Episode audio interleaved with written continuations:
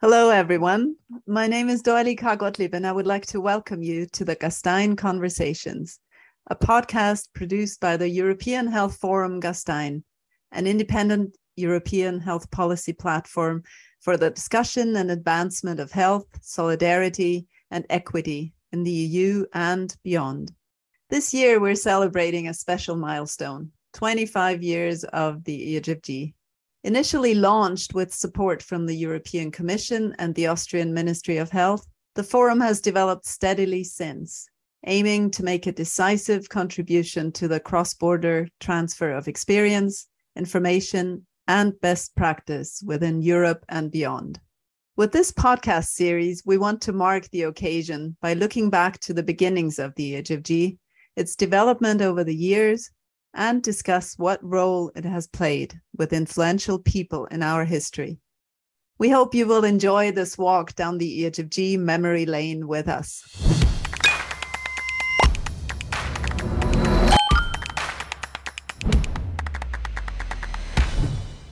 I'm delighted to welcome John Bowis to our Gastein conversations today. John has supported the European Health Forum Gastein initially in his role as a member of the European Parliament and eventually also as an EHFG board member.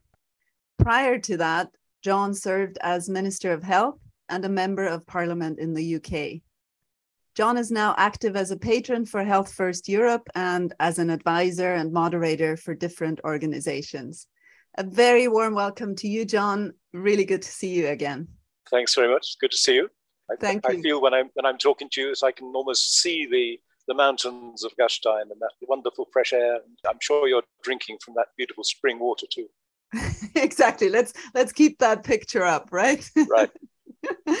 John, I'd like to look back a bit with you because you were one of the very early Gasteiners. Could you share with us when you first visited the EHFG and can you tell us a bit more about your impressions then?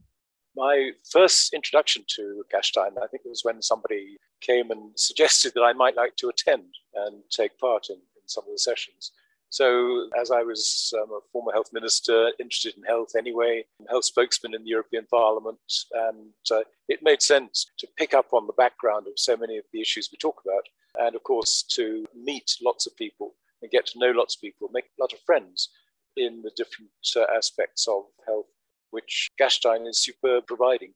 Oh, thank you. So we've heard that a few times talking to colleagues that they were saying that is one thing not to be underestimated. You can actually make friends. It's the kind of networking where you really get to know people. And of course, these friendships are very valuable working in the scene, right?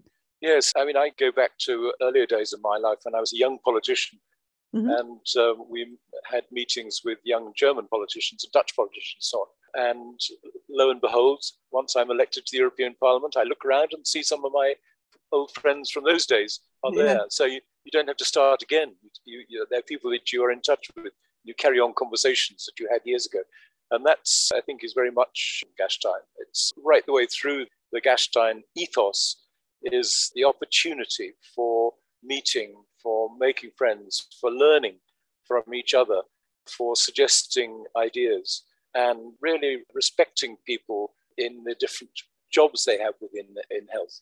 And it's been great to get to know so many people from Gastein, not only yourselves, the organizers and the presidents we've had, and the directors and, and so forth, secretaries, but also to the young Gasteiners.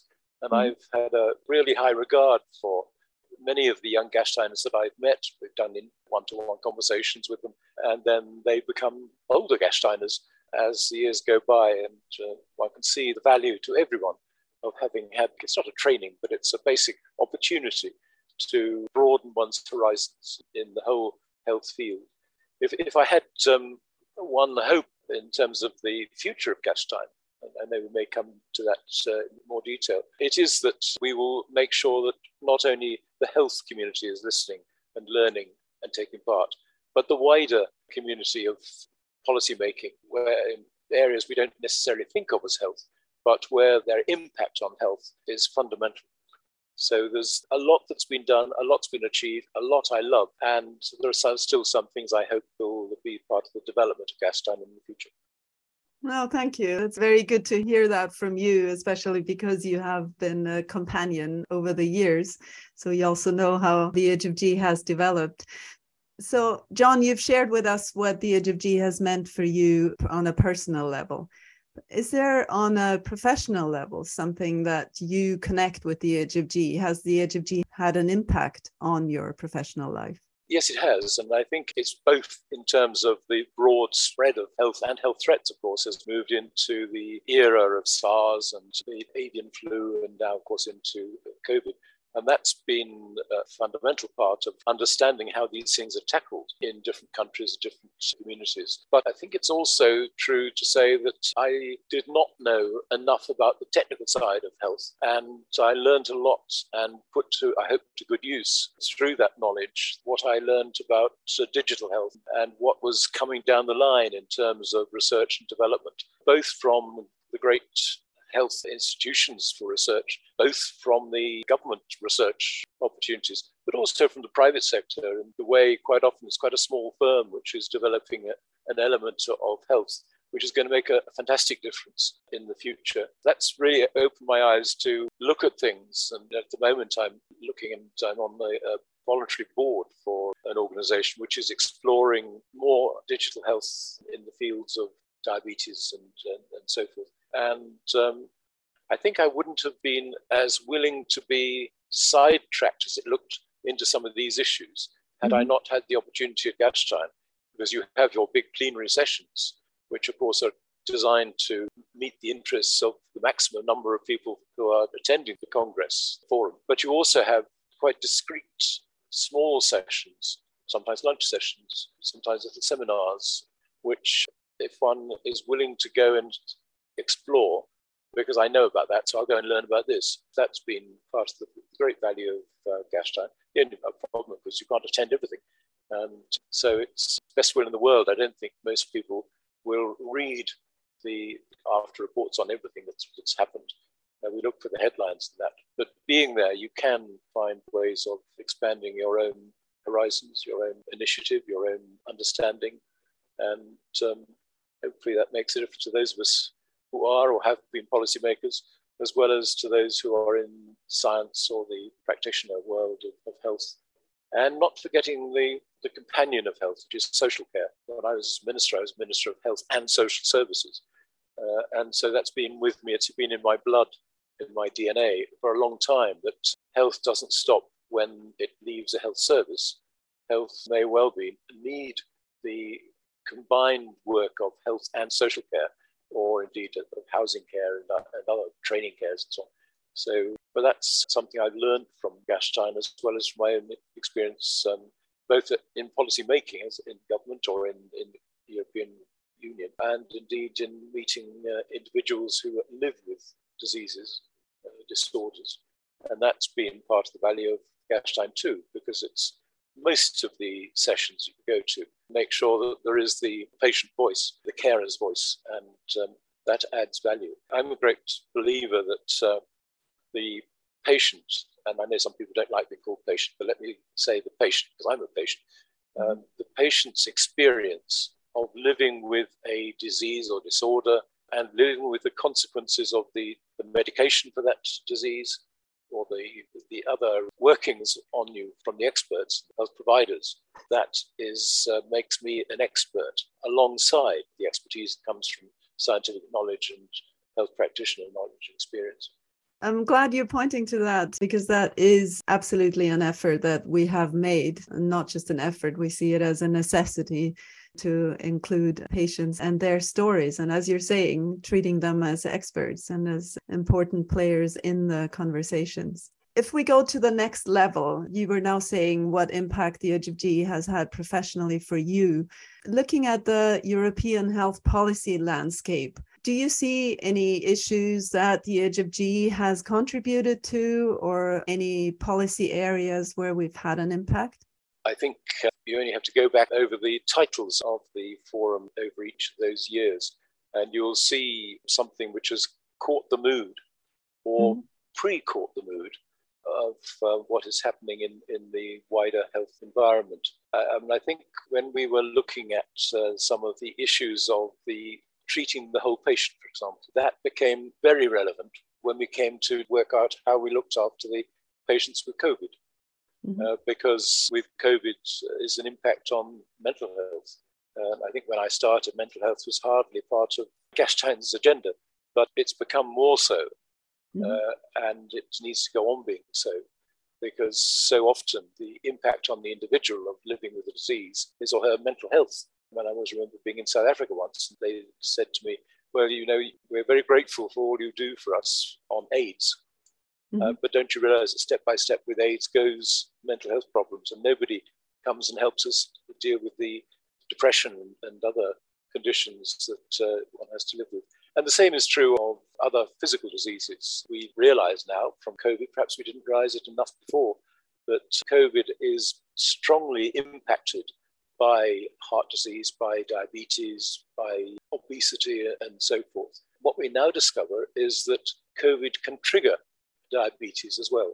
And so there is that two way movement and two way connection that makes the looking at the whole person so important. And I think that's something that Gastein has been good at. And then I think the whole question of digital health and uh, the possibilities that uh, we need to develop for individual patients. Thanks so much for sharing that, John. You will be happy to hear that we will have a session by the Nobody Left Outside initiative this year again. And the Young Gasteiners will organize a session on the mental health of the health workforce. John, when we again look back a bit over, you know, looking at your long time experience with Gastein, what do you think distinguishes us, the EHFG, from other similar conferences? Well, it's residential, and most people go for how many days it is time, three, four days. So that, that in itself, it's, it's not peculiar to Gastein, but it's peculiar to residential courses. For example, if you were to hold Gastein in London, people would be always popping out. In Gastein, that doesn't happen. And it's a bit like Davos in a, in a way on, on the economic front. We are the health Davos. It means that it's always worthwhile coming to Gastein and being there. It is literally the mountain air which relaxes you and encourages people to sit around talking, attending sessions, of course, you can have a coffee with somebody which develops into a conversation, which develops into new thinking, which develops into future policy making. And uh, that is as valuable as listening to the experts. Not that I'm suggesting you shouldn't listen to the experts, because they're certainly worth listening to. I think Gastein is like no other. It's central to Europe, but it reaches beyond. Thank you, John. You've pointed to some of the advantages of being in Gastein. What is it that you look most forward to when you think of us now going back to having a physical conference again for the first time? Meeting people is the mm-hmm. uh, sine qua non of Gastein. I mean, the place itself, it's a wonderful setting. You shouldn't underestimate the attraction once people get to know it. It's, it is a, a good place to relax and to present papers and to discuss when you look beyond the EHFG 2022, what do you think is important for the EHFG? Where should, should the EHFG go in the next five, ten years? Uh, well, I think it needs to look at how the world prepares against uh, a pandemic and how it shares knowledge. And, um, the, the, in Parliament, I was part of the organization which set up the European Centre for Disease Control. And that was designed to look ahead and see what's coming down the line as well as what's happening, and then to um, enable people to work together, countries to work together.